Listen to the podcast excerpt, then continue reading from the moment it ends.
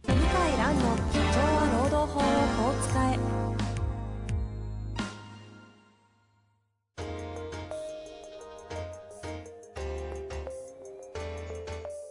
法律の下で展開されるビジネスの世界ポッドキャスト「社長は労働法をこう使えば」弁護士の向井蘭が経営者の立場に立って経営者が知っておくべき労働法の基礎だけでなくビジネスに関する法律の問題を分かりやすく解説しますこんにちは、遠藤和樹です。向井蘭の社長は労働法をこう使え。向井先生、よろしくお願いいたします。はい、よろしくお願いします。さあ、今日も行きたいと思いますが、はい、よろしくお願いします。今日はね、向井先生の方からちょっとお伝えしたいおそう話ですがあるとねいうことで、はい、そうです。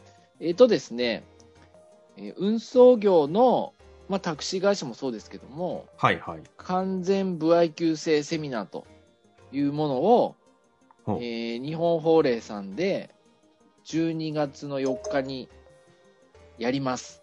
12月の4日。 4日。で、これから収録します。で、この放送が流れてる時は、もう収録されてるので、あ、じゃあ、き参加はできないんですね。参加できないですけど、ネットで買えるので、あ、そ、なるほど。セミナーをってことですか。セミナーの動画音声を変えますので、テキストと一緒に。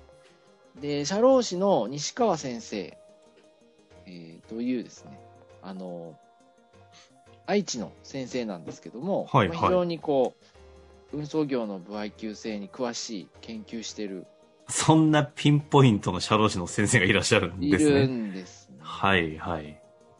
そっか、名古屋って運送業多そうですもんね。まあ全、全国どこでもね、多いんですけども、ええええはい、なので、あのーぜひ、もう、これ聞いてるときは終わってるかもしれませんけど、おすすおすすめしたいなと思ってます。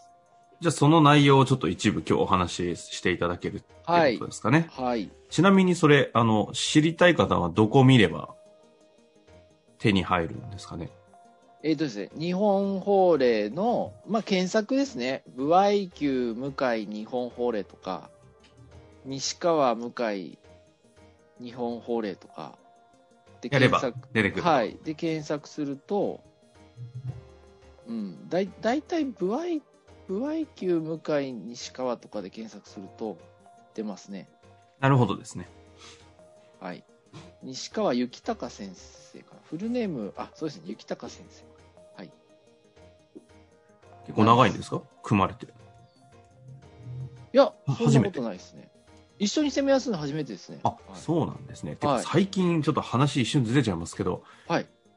あの、今日ね、質問は取り扱わないですが、はいちょっとか過去最高ぐらい質問が多いですね、そうですねこの1ヶ月。ちょっとなんでだろ質問読み切れないですよ。読み切れないですね 多すぎて。すう。ごいですね。やーありがたいですついに、ね。あの、お金の話から、まさに人労働系の話がフォーカスされるのが、もうなんかこの質問を通して体感しますよね。はい。まあそんな中でね、やはっていい。きたいと思いますけど、はい。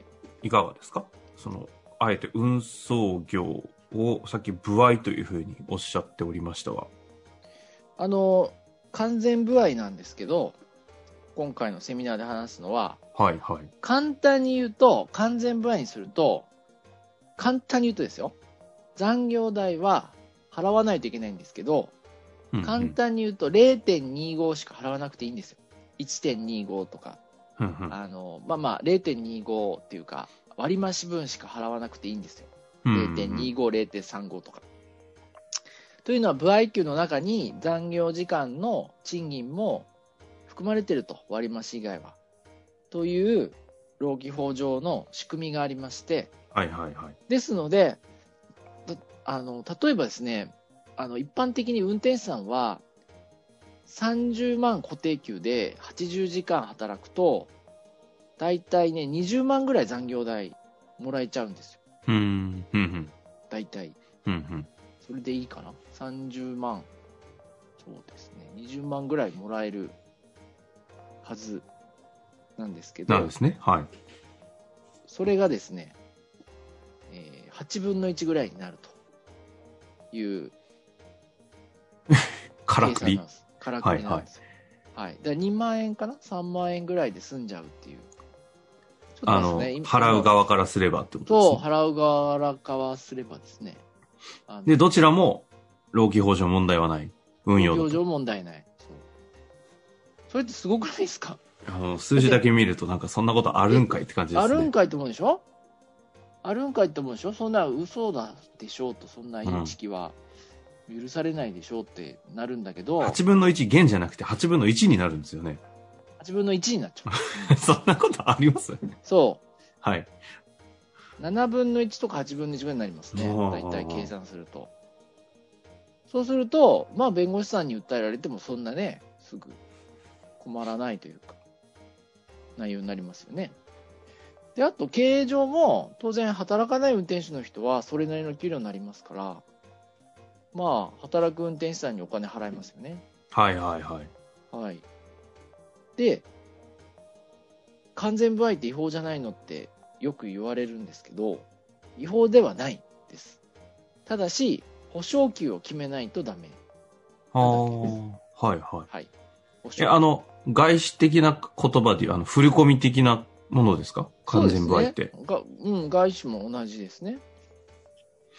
振り込みですよね。運送業、フルコミッション時代。そう。時代に逆行してる感じでしょうんうんいやいや、違うんですよ。もうこれしかないんですよ。僕も研究して。えそれはな、何、どの観点に立った時にこれしかないんですかえーとですね、3月30日に最高裁判決が出たんです、今年、はい。はい。コロナ真っ只中の時に、最高裁で、国際自動車っていう KM タクシーっていうですね、はい東京はいではいタクシー乗ってたら、大手4社のうちの1社なんですけど、ありますね。で KM タクシーの乗務員の人が、この賃金制度はおかしいって言って訴えて、で、6年ぐらいかかって最高裁まで行ったのかな。で、判決を出てですね、で、紆余曲折あって、最終的には全面勝訴したんですね。ほうほうほそう。で、その、これもね、話すと長くなんですけど、簡単に言うと、不愛給を払ってるんですけど、当然、タクシー会社の運転手さんには、う。うんその残業代が出るんですよ。不愛給、固定給に対して、うん。うんうん。労基法上。うん。それを差し引くんですね、不愛給から。不愛給が10万、まあ仮にですよ、不愛給が10万円で、はいはいはい。頂戴が5万円、そんなことないけど、そんなあの長時間労働なんでそんなことないんです、仮にですよ。たら、普通10たす5じゃないですか、払わないといけないのは。はいはいはい。それを10から5引いて5たす5にしちゃうんですよ。 ほうほうほう。えそれって、それっていいのって思うじゃないですか。うんうんうん。要するに、不配給って自由設計だから、残業代を引いたお金を不配給にしたっていいだろうって理屈なんですよ。わかりますかねこれわかんないなね、これ。いやいや、理屈的にはわかりますけど、そうそれがね、なんかな長年行われて何の考えのもとにそれが許されるかがちょっとピンとこないですけど、まあ、要するに自由設計だろうっていうことだったんですね。ああ、そこが優先な作業そでうすでねこ。れが最高裁で、いやいや、これは実際、部合を残業代に置き換えてるだけで、違法だとうんうんうん。いうことで、負けちゃったんですね、国は際い的にはいはい。で、運送業も同じやり方やってるんですよ。あの、部合から残業代引いたり、部合を残業代で払ったり、うんうんうん。部合給なのに残業代 A、B、C みたいな名前つけて払う。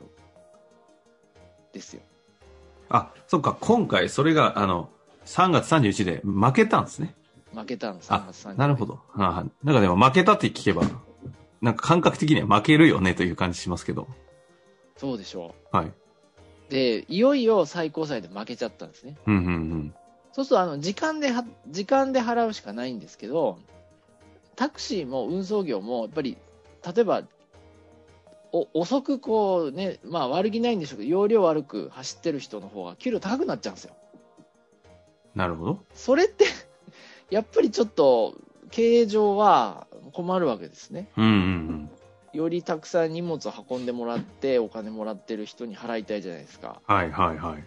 で、だから実質請負いですからね、運送業は。うんうんうん。だからそれを雇用にしてるのは無理があるんですけど、でそれを、まあ、完全歩合何が悪いと言ってやるしか、もう方法ないよっていうセミナーなんですよ。なるほど。そんなセミナー人来るんかいってなったんですね。あ向井さんと。で、日本法令も、マイルドなタイトルにしたんですよ。あ。結構はいはい。ダメちなみにタイトル名は完全不合級の実務みたいな。ああ。 ふふわっとしてますね。ふわっとしてんのよ。うん。いやいやいやいやいやいや、違うでしょ、違うでしょと。これさえやれば OK とか、そんな感じにしたらどうかなって、僕は言ったんですけど、なんかふわっとなっちゃって、そんな、まあいいかと思って、そしたらね、まあいっぱい人来て、それで、それはそうですよね。なんでかっていうと、山ほど仕事あるんですよ、これ。これで困ってる運送業かなりあるのよ。 残業代問題。で、経営上も完全払いの方がいいじゃないですか、はい経営者からしたら。で、未払い残業代問題の悩まされなくて済むと。一石二鳥なわけですよ。うーん。え、基本、えっと、参加者は、運送業の社経営者とか人事ですかいやあの、社社労労士士の先生。これはってことですよこれねは。社労士うんですで、僕はもうこれ別に自分でなんか、あのーどなんていうんですか、これでお金儲けようとは思ってなくて、うんうん。社労士さんに広めてほしいんですね。完全不合。なるほど。で、なんでかっていうと、はんはんうちに来る未払い残業代請求の案件の弁護士さんがつく未払い残業代請求の案件のうち半分は運送業なんですよああ。運送業だうんうん。から運送業さえ抑えればあの裁判所とか弁護士が関与する案件半分に減るんですうんうんそうなので運送業についてちゃんと抑えるのが大事でうん。はうんまあ僕は絶対、うん、やった方がいいなとは思って結構熱い気持ちであ。挑んでるんですね。挑んでるんですが、まあ、それなりに今でも反響はありますね。へうえ。んあります。え、今、完全部合推奨するような業界って、向井先生の中では、一旦今だと運送業ぐらいですか、運送業、タクシああ。はいはい、その業界ね。ー、うん。運送業、タクシー、あとは、完全部合、やっぱり物を売る営業職ですね。なるほこど。れも、まあ、完全部合でもいいんじゃないかなって思うけどな。あの、言い方違いますけど、最近あの、安田さんと一緒に、あの、あー雇わない雇わない経経営営っていう形でされてますけど、雇わない経営って究極あれですよね。完全不合ですよね。完全不合ですよ。で、完全不合だと、パワハラは減ると思う。ほうほう。断ればいいし。労されて働る方問題も、セクハラも、 まあな、まあ、ないってことないけど、セクハラ、パワハラも、まあ、減るでしょうね。ああ。うん。だって自分が責任取ってますから、あの、受けもらう側がってことですね。もらおうあ方の、支払われる側が。うん。で、セクハラなんで我慢してるかっていうと、当然、あの、自分、会社辞めると困っちゃう、逆らって、辞めさせられたったり、嫌がらせるけど困っちゃうからですけど、あの、完全不合の場合は、いや、結果出してるから、逆に、社長さんはセクハラやってる方をクビにするでしょうね。はいはいはい。辞めてもら、辞め、辞めさせちゃうでしょうね。まあ、どっちが正しく評価されるべきかっていう話がちゃんとできますよね。そう。ああだから、そういうま意あ味でも。、そうね、せあのーまあ、セクハラ、パワハラ、そう簡単になくならないってのはその通りなんだけど、もう実際は、まあ、もうジメジメしたハラスメントは減りますね。ああ。うん、向井先生の知るは範囲で、その、成果報酬というか、まあ、完全不合か。完全不合という仕組みだからこそ生まれてしまうハラスメント系の話ってあるんですか完全不愛のハラスメントは少ないんじゃないですか。あんま聞かないです聞たことかない。いや、うん要するに食べていけなくなるっていうのはありますよ。まあ、それはハラスメントとは違う話ですもんね。あの、パワハラと結構パラレルなんですよ。パワハラってなんで起きるかっていうと、我慢する。なんで我慢するかっていうと、やめたくないわけですね。ですよね。うん。で、ややめて、どこでもやっていけるような、まあ、そういう能力あれば、まあ、やめればいいだけですからね。あとは、できない人を会社雇わないといけないので、怒んないといけないと。うん。指導教育しないといけないと。はいはい。そうすると、できない子供に勉強を教えるのと同じで、お母さん怒っちゃうわけですよ。いますよね、怒っいちゃうおま母さすん。ねまあ僕も怒られたけど、いっぱい。はいはい。お母さん聞いてるから気をつけた方がいいんじゃないですか。ええあ、そうですね。ええ はいまあ愛の無知ですからね。 なんでフォローしてるんですか、ええちょっと ちょっと遅いけど。はいでも、怒られてできたかは微妙なんですよね。 実際ね、あの、うちのお母さんはどう思ってるかわかんないけど、僕なんでできたかっていうと、怒られたっていうより、お母さんが自分で教室始めちゃったんですよ。公式の。ああはいはい。で、僕に構えなくなったんですよ。ああ。は他の子供見ないといけないから。いはい。で、他の子供見てるうち、教えるの上手くなったんだと思うんですよ、 おそらく。なるほど。だって他の子供には怒れないじゃないですか、お金もらってるのに。で、あこんな感じでやらせればいいんだなって思ったんだと思う。うん、へえ。あとそはの話、お初ですね。あとは他の子供を教えてると、手が回んないんで、自分の子供もそんなに四六時中見られないんですよ。見れないんです自発的にやってもらわざるを得なかったんです、ね。うん、で、できたとかそのぐらい言うだけで、もうあとやっぱりすごい準備で大変そうだったんで、だから、なんていうのかな、ガミガミやって成績上がるんだったらいいんだけど、実際は真逆ですよ、僕の経験から言ったら。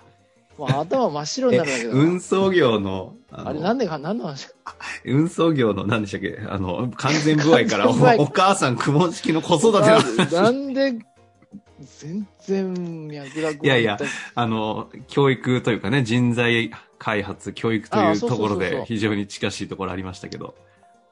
だから、あの、はい結構ね、固定給の運送会社だと、ガミガミ怒る会社もあるんですよ。あだって、お前これ、このぐらいは運んでくれよとか、お前何やってんだよとか、もうこんな、あの、遅いルート、こんなルートで、こんなノロノロ走ってみたいなのあるんですけあ。ど、はいはいはい。完全不合の長距離とか全然ないですね。うーん。もうすごい大人の世界でしたね、僕が なる聞いほた、どね。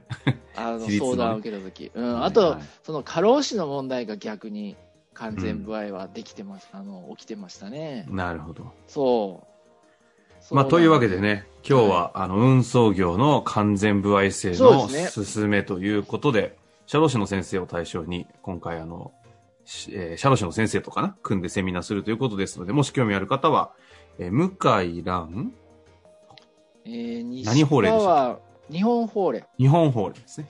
はいえー運送業完全不合級制への制制度変更と設計の実務で検ちょっ索とするとそのあたりで検索いただいて。はい、出ますので購入してよろしければいただいて、うん、あの西川先生も長年研究しているのでは素晴らしいと思います。